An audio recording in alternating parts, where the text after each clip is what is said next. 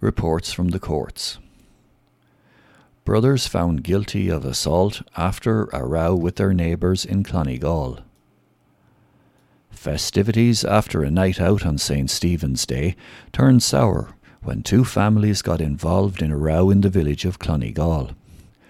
Brothers David and Paul Byrne pleaded not guilty in Carlow District Court to charges arising from an incident that occurred at Nicola Gray's house in St. Bridget's Terrace, Clonegall, on the 27th of December 2018. David Byrne, who lives at 5 St. Bridget's Terrace, denied two charges of assault, causing harm, a charge of assault, and the charge of producing an article during the course of a dispute.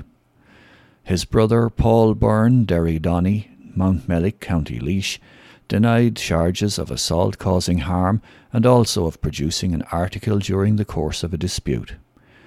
Judge Geraldine Carthy heard that Nicola Gray, her brother Liam, and her boyfriend Keith Donovan were on a night out in the River's Edge pub in Bunclody earlier that night, where the Byrne family were also celebrating a special occasion. The court heard that the Byrne's nephew, Mark Tobin, was assaulted in a toilet during the night, and that Paul Byrne walked up to Miss Gray's car in which she was sitting outside the pub and threatened her brothers and boyfriend Mr. Donovan. Mr. Donovan gave evidence about what happened later that night when they had gone back to St. Bridget's Terrace in Clonegall, where David Byrne lives four doors away from Miss Gray. Mr. Donovan said that he was outside Nicola's house having a cigarette when two men, David and Paul Byrne, walked into the garden. Mr. Donovan continued that David Byrne accused him of assaulting his nephew earlier that night and that Mr. Byrne head-butted him breaking his glasses before they started scuffling. He said that Mr. Byrne hit him over the head with a blunt instrument and that the other brother, Paul Byrne, began to fight with Liam Gray.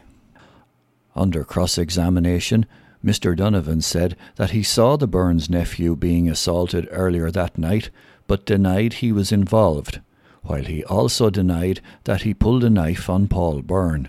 Judge Geraldine Carthy was told that Paul Byrne was the only one who alleged that Mr. Donovan had a knife that night and that David Byrne hadn't seen it.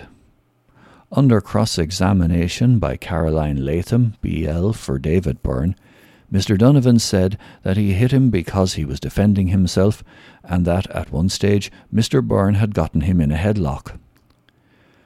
Mr. Gray also gave evidence about the incident that occurred with the Byrnes.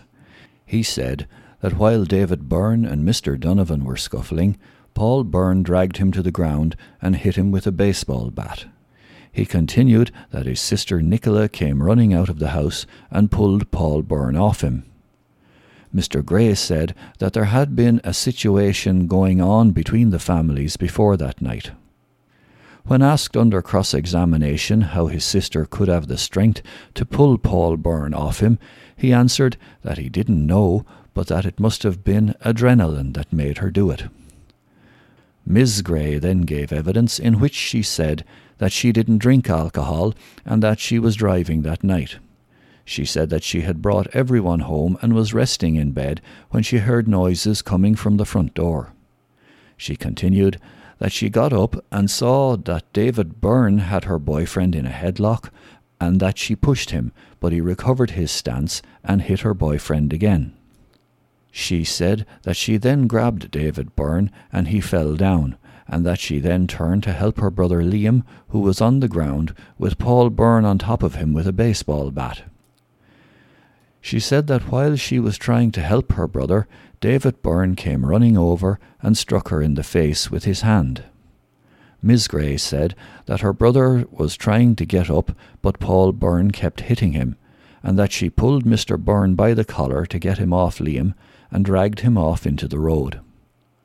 Asked under cross examination how she had the strength to do that, she replied, When you see a man beating your brother, you'll do anything to help him, and that's what I did. I did do that. I had him by the collar. I had to get him off my property because he was hitting my brother, Miss Gray told Judge Carthy. She also said that Paul Byrne's fist connected with Mr. Gray's face every time, and that Mr. Gray wasn't able to defend himself because he can't make a closed fist because he has gout. Under cross examination by Miss Latham, Miss Gray said that the Byrne brothers had a crowbar and a baseball bat that night. Defendant Paul Byrne gave direct evidence in which he said that he had been out in Bunclody when his nephew got assaulted. He said that when he went to St. Bridget's Terrace, he became worried about his father's safety because he had told him that he'd been threatened. He continued that when his brother David arrived back after a night out in Carlow, both of them decided to go to the Gray household to talk things over. He said he had no intention of doing anything wrong at the Gray house, and that they just wanted to have a chat with Mr. Gray and Mr. Donovan.